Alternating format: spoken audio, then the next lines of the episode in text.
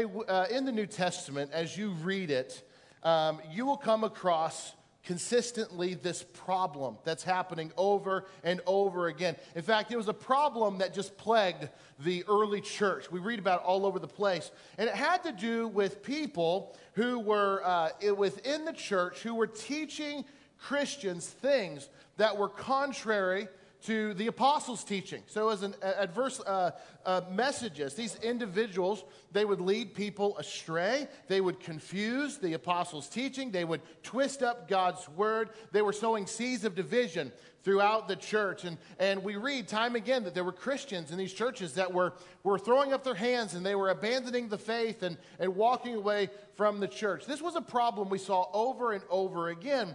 And um, in the New Testament, they had a name for people who did this. The name was false teachers. Have you heard of them before?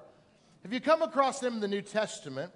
Because as you read the letters, it becomes clear that false teachers were a plague on the early church. It was, it was a real problem, and, um, and it got really bad at times. Paul wrote this to the Christians that were spread out through Galatia. Um, they were all coming under attack of these false teachers. So Paul wrote this in Galatians chapter 1, verse 6. It's on the screen behind me. He says this I am astonished that you are so quickly deserting the one who called you to live in the grace of Christ and are turning to a different gospel, which is really no gospel at all. Evidently, some people are throwing you into confusion and are trying to pervert the gospel of Christ. But if we or an angel from heaven should preach a gospel other than the one we preach to you, let them be under God's curse. Again, we have already said, and so now I say again if anybody is preaching to you a gospel other than what you accepted, let them be under God's curse. That's pretty strong language. Turn to your neighbor and go, That's pretty strong language. Yeah, yeah. We're talking about God's curse here. Paul's warning is really clear don't pervert the gospel. That's what he says. Don't twist God's word. Don't reinterpret God's word to appease people who are listening to you, convincing them of things that are inconsistent with God's word, or convincing people they are safe then, uh, by giving them something false. It's a very direct warning that Paul is giving these Christians. You twist up God's word, you're inviting God's curse to come upon you. This was a real problem in the early church. And I have a question for you this morning for New Life Christian Church, us, to consider. Do you believe that false teachers are still a problem in the church today? Now, the reason I ask you that question is because we are in a current series, like Mario was saying, that's called drifting. And what we are doing, and what we've been doing for the last month, is we have been examining this troubling trend that we're seeing in the American church. And the trend is this the American church seems to be drifting towards the secular, and in some respects, things of the world are finding acceptance in the church today. Now, do I mean all churches? No. Do I mean every Christian? No. But when you take a step back and you take an inventory of where the church has been going um, here in America, it becomes clear that the church and the world are coming together in ways that God's word says they should not come together on. And so, these past few weeks, we have explored what are some of the causes for this drifting, for the church and the world coming together in such ways.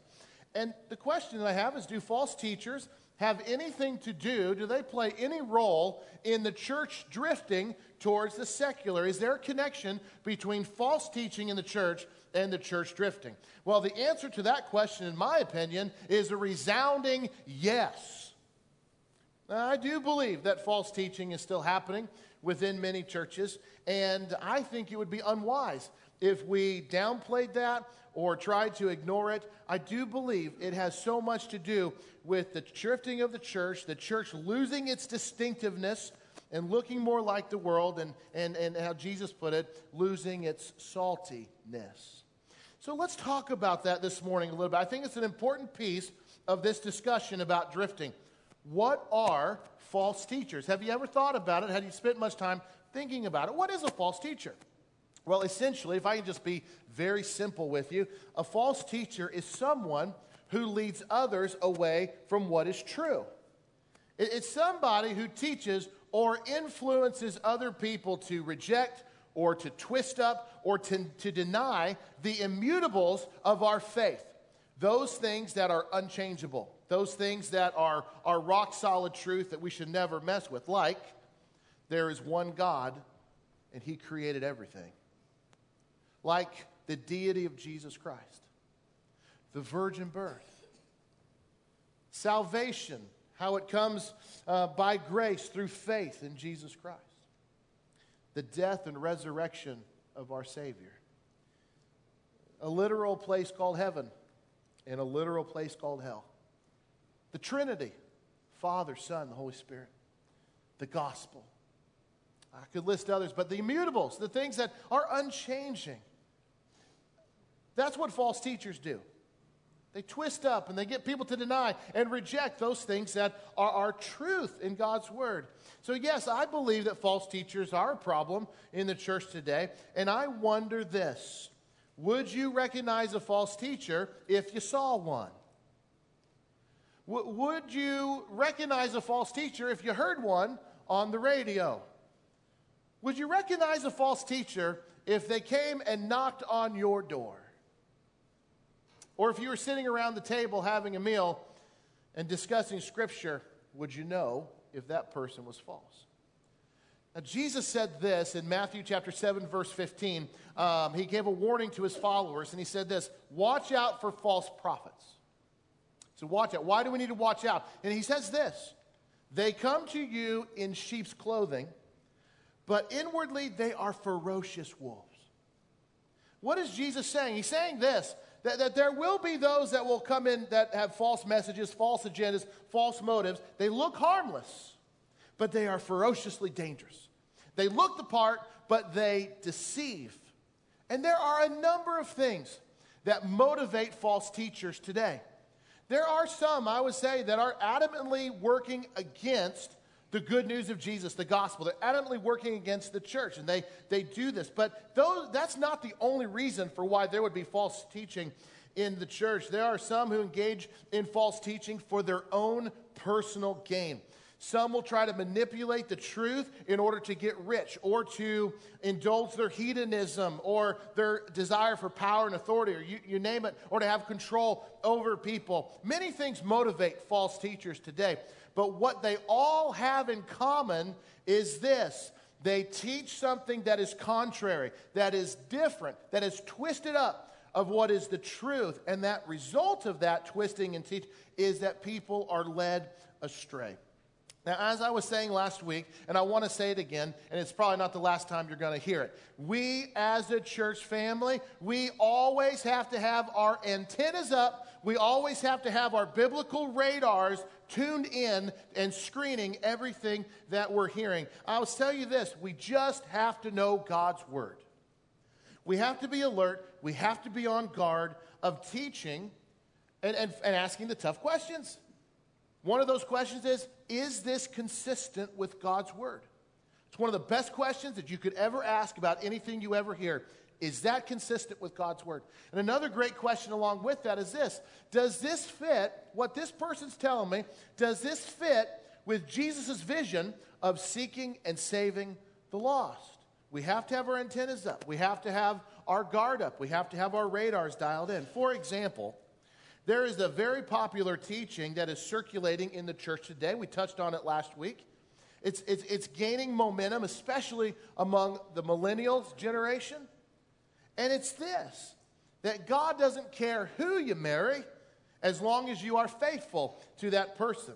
And it goes farther than that, too. That God, what He really wants is for us to, to love, to love everybody, and, and to be an expression of God's love. Now, and you can express that any way you want in a heterosexual relationship. You can express that in a homosexual relationship. It, it's, God really just cares more about loving and faithfulness, not so much who or how.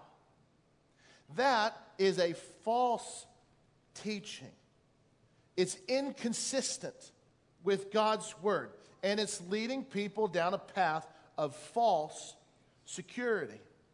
I listened to a pastor recently um, talk about how he had just finished officiating his first gay marriage ceremony. And he said this about it. He said that it was the most Christian wedding that he'd ever been a part of. What is that? That is the result of a false teaching in the church. It's the result of a reinterpretation, a twisting of God's word in order to reach a desired outcome. There are other false teachings of the church I could list off that, that I've heard and experienced. Here's a really famous one. This one false teaching, it even has its own title given to it. You've probably heard of it because it's preached on Christian television daily. It's called the health and wealth gospel or the prosperity gospel. You know, we're giving names to false teaching now. It's really simply put in its most extreme version is that the more faith you have, then the more riches God will give you because deep down God wants you to be rich. That's inconsistent with God's truth in his word. Now those are just two examples that I gave you. Those are the easy ones to catch. Now, but what about the many others that are so much less obvious? What about the ones that are a little less subtle and not so just blatant? You got your Bibles this morning? Would you turn over to, to uh, the book of 1 Timothy?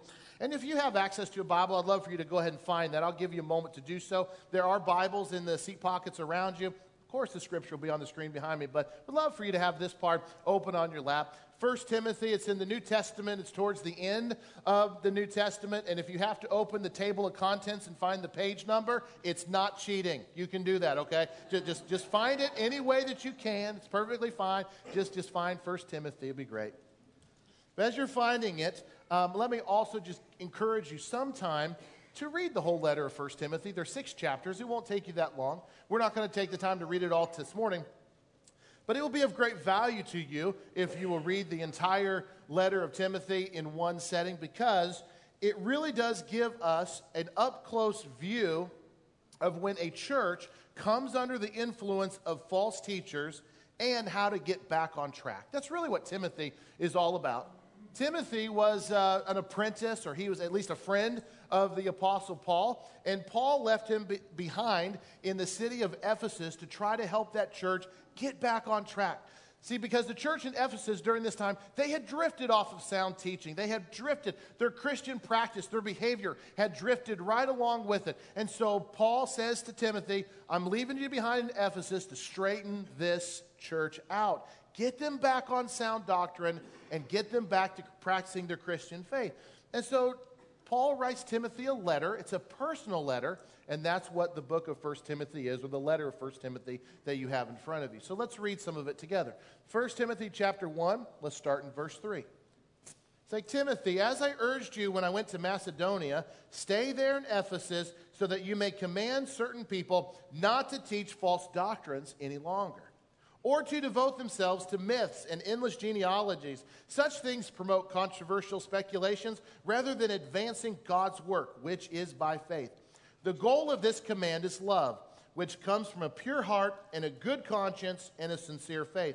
Some have departed from these and have turned to meaningless talk. They want to be teachers of the law, but they do not know what they are talking about or what they do confidently affirm. So, Paul, what he's doing here, just here's the introduction, they, he is uh, identifying that there is false teaching there in the church at Ephesus. Some of it has to do with what he calls myths and endless genealogies. Basically, what was happening in the church there is people were using Old Testament law and some of the genealogies that are listed through the Old Testament, and they're using those to manufacture and to make up all kinds of, of far fetched ideas, and they were creating new doctrines out of that, which were leading people astray. It wasn't so obvious, to, it, was, it was more subtle. It wasn't obvious to the Christians. And it may have sounded good on the surface, but people were following this. Paul says they're, they're raising questions, but they're not answering those questions. And all of it was pulling the people away from their primary mission, which was seeking and saving the lost and advancing the work of the Lord. So instead of living for God and letting the world see their good behavior and their lifestyle, they were actually um, involved in some division and hypocrisy and, and a number of different problems. And so Paul tasked Timothy with the job of reining that back in. Let's get back to center. Let's get back on God's word. Let's get back to living like Christians. Look down at verse 18. Drop down just a little bit. Timothy, my son, I am giving you this command in keeping with the prophecies once made about you, so that by recalling them you may fight the battle well, holding on to faith and a good conscience, which some have rejected and so have suffered shipwreck with regard to their faith. Among them are Hymenaeus and Alexander, whom I have handed over to Satan to be taught not to blaspheme. Paul is not afraid to name names, all right? He's like, I'll tell you who's doing it. And he said, Alexander and Hymenaeus. They're like one of the main culprits. Now, what exactly were they doing there in the church at Ephesus? Well, he doesn't really say what it was exactly they were doing. They were causing people to, to run away and stray. But Paul will write a second letter to Timothy. It's the very next book in the Bible called Second Timothy. And in that second letter to Timothy, um, he names Hymenaeus again. And this time he gets a little bit more specific. See, because Hymenaeus was making false claims about the resurrection. That's some serious business. What was the result of these false claims? What was the result of this false teaching? Paul says that people who are following this have what? He gives us a great mental description. They have shipwrecked their faith. Well, a shipwreck's a violent thing. A shipwreck is a sinking. It's a it's forward progress is lost and you're going down. He said that the result has been destructiveness throughout the church. And then finally, if you flip over another page or two, let's go to 1 Timothy chapter 6. In between chapter 1 and chapter 6, Paul talks all about what Christian behavior and practices are like. This is what people should be doing. That's why you need to go and read that sometime. But at the end, in 1 Timothy chapter 6, verse 2, Paul says this These are the things you are to teach and insist on. If anyone teaches otherwise and does not agree to the sound instruction of the Lord Jesus Christ and to godly teaching, they are conceited and understand nothing. Friends, that's, that's just one book of the Bible. You may or may not know this, but also the book of Galatians, also the books of 2nd Peter and 1st and 2nd John and Jude, all in the New Testament, were letters combating false teaching within the church. And there's many other books in the Bible that deal with this same subject on some level. And, and I would say, you know what, the early church was dealing with this, and I'd say we're still dealing with it today. And this is what I think is one of the biggest challenges when it comes to this kind of stuff. Is that with all the advances of technology and the conveniences of, of social media and all of those things, false teaching is all over the place. I mean, it's everywhere. It's more easily spread and accessed today than any other time in history. If you listen to the radio or you watch any TV, go online for anything, stroll through the store, even walk into a Christian bookstore, and you are going to be exposed to some level of false teaching. What I'm trying to say is, you go through your normal, everyday activities, and you're going to have some exposure to that which is false. David Mathis, who's the um, executive editor of DesiringGod.org, he wrote this recently, and I think he's spot on the money. He said, For most of church history, it took extraordinary energy and effort to influence the masses. Messages had to be copied by hand, and teachers had to travel by foot or horseback. There were no cars or airplanes, no printing presses, websites, or Facebook pages. But today, just about every false teacher has a Twitter account. So, how do you recognize a false teacher? Well, like I was saying last week, your best defense against false teaching is to know your Bible. That is absolutely your best defense. Simply know your Bible because the more familiar you are with God's Word, the easier it will be for you to easily recognize piles and piles of baloney and the piles are getting bigger, it feels like. But there are other signs as well. Okay? There are other ways to, to identify um, uh, what uh, these false teachers are like. You know, when, when the police are trying to find a criminal and they're trying to put together uh, the kind of person that would commit a crime like that, they put together a profile. And they say something to the effect all of you in law enforcement can tell me that I, I'm not detailed enough with this, but I'm being speaking generally. They create some kind of profile. The kind of individual that we're looking for matches this. But did you know that in the book of Second Peter, he does the same thing for us? He actually kind of puts together a profile of what a false teacher looks like. This is what the kind of person fits this profile. Got your Bible still? Flip over real quick, couple pages, and find the book of Second Peter. The, the book of Second Peter was written completely to combat false teaching, and I'm going to give you just a moment to find that. But in Second Peter, this is one of Jesus' disciples, that Peter, he's writing to the church and saying, Hey, there are some things to look for. Things are going to happen. There will be false teachers trying to come in there and mess you guys up. Watch for these things. So in 2 Peter chapter 2, verse 1, this will not be on the screen, so I purposely left it off so you could find it in your scriptures. He says this But there were also false prophets among the people.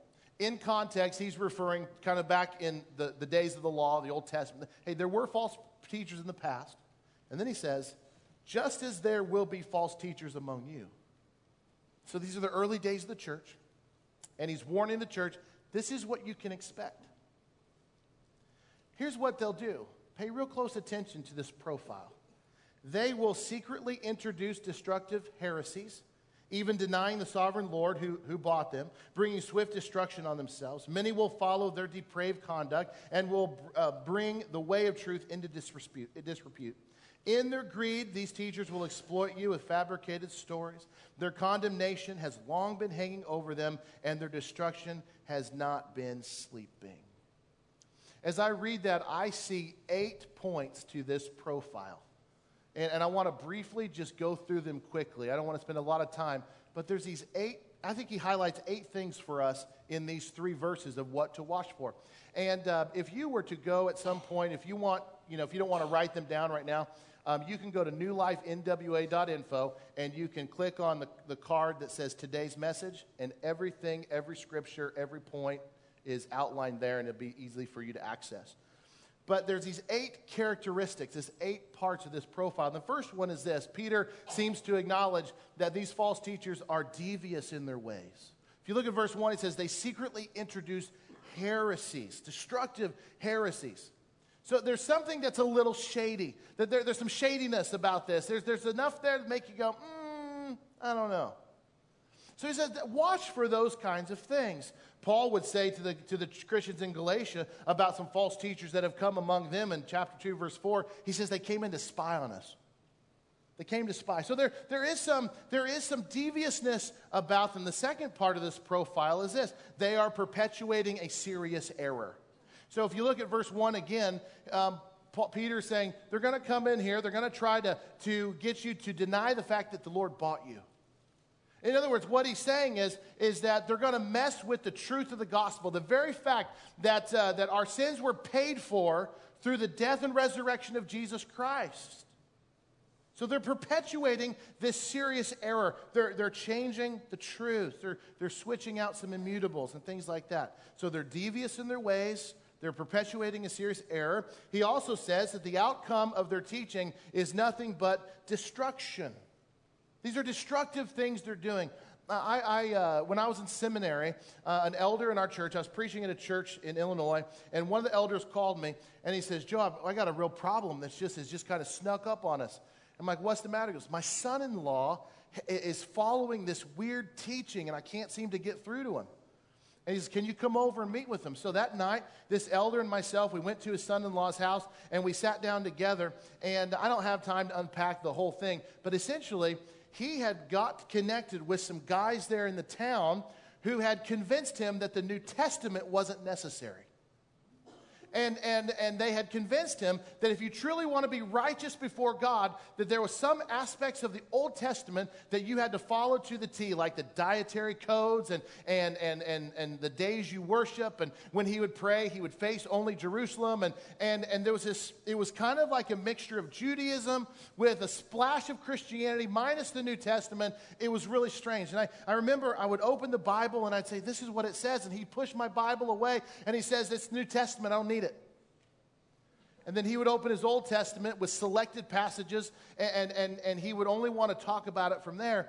And it was a really challenging thing to try to, to, to, to, to, uh, to try to share with him what was proper and what was right.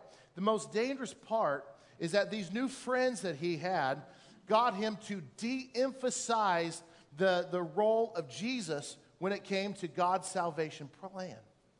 God, so it de-emphasizing Jesus. And friends, I just want to let you know here today that uh, anyone who de-emphasizes Jesus is pointing you the wrong way. Because when you de-emphasize the role of Jesus, you are not heading down the path. We are all about emphasizing Jesus, raising him up. Jesus is the key to our entire faith. And I wish I could say that we rescued him that night, but he continued down this path. Peter says, it's destructive what they're doing, these false teachers. Fourth part of this profile is their destiny the false teachers is destruction. Verse 1, basically, they're, they're, they're, they're writing their own tombstone, is what Peter says. They're, they're heading toward eternal destruction. The popularity, this is the, the fifth part of this profile. The popularity of these false teachers is great. He says in verse 2, if you look at it, many will follow their depraved conduct. In other words, some of these false teachers are able to gather people to, to go with them down this journey. So Peter says, watch out for that. Six, their impact on the church is disastrous. It says in verse 2, they will bring the way of truth into disrepute. In other words, what that, mean, that word means is that these false teachers, they will send these false messages, will ultimately cause those outside the church to have a low opinion of Christians and to laugh off the gospel and to speak evil of the church. And you want to know why do I think false teaching is still a problem? Because more so than ever a time in my life are people laughing at the solid truths of the gospel from the outside. Because they're messing with the gospel, they're messing with the truth. Seven, false teachers are motivated by greed. Peter says this in verse 2, in or verse 3 says, in their greed. So there is a part of this profile of false teacher that is motivated by greed. And I would say, this is my opinion, but I would say that most modern day false teachers are motivated by money. They are motivated by things like that. And finally, number eight, the base of their teaching is lie. It says in verse three, in their greed, these teachers will exploit you with stories they have made up. So, kind of in review, this profile takes this shape according to 2 Peter. It says that false teachers are devious in their ways, they are perpetuating a serious error. The outcome of their teaching is destruction. The destiny of these false teachers is destruction. The popularity of these false teachers can be great. Their impact on the church, disastrous. False teachers, oftentimes motivated by greed. And the, the basis of this teaching is lies. Now, I know I've thrown a lot of information at you, and that's why I just encourage you to go to our, our website and pull this off so you can have it later. But the question that, that I guess I want to leave you with this morning is how are you supposed to receive this? Because this is not kind of like, this isn't really the typical kind of sermon that I preach around here. And if you're new with us today, you might be going, whew. But how are you to receive this? Or, like you might say, what am I supposed to do with that? Well, I would say it like this How to receive this? Receive it as a warning. Receive it as a warning. Shepherds have many responsibilities, and one of which is to warn the flock of potential danger. Our best defense is to know God's word. We have to have our antennas up. We have to have our biblical radars on all the time. We have to ask important questions, each and every one of us. Is this consistent with God's word? Does this line up with Jesus' mission and vision of seeking and saving the lost? So I would ask you to receive this as a warning to be prepared. Paul said this to Timothy, and I'll leave you with this this morning. Before before Paul set Timothy loose to help restore this church, he said this in 1 Peter chapter 4 verse 16, and I think it's very wise words for us today. He said, "Timothy, watch your life and your doctrine closely." Timothy, watch your life and your doctrine closely. Timothy, watch how you behave and watch what you believe very closely. Friends, new life, watch how you behave and watch what you believe closely.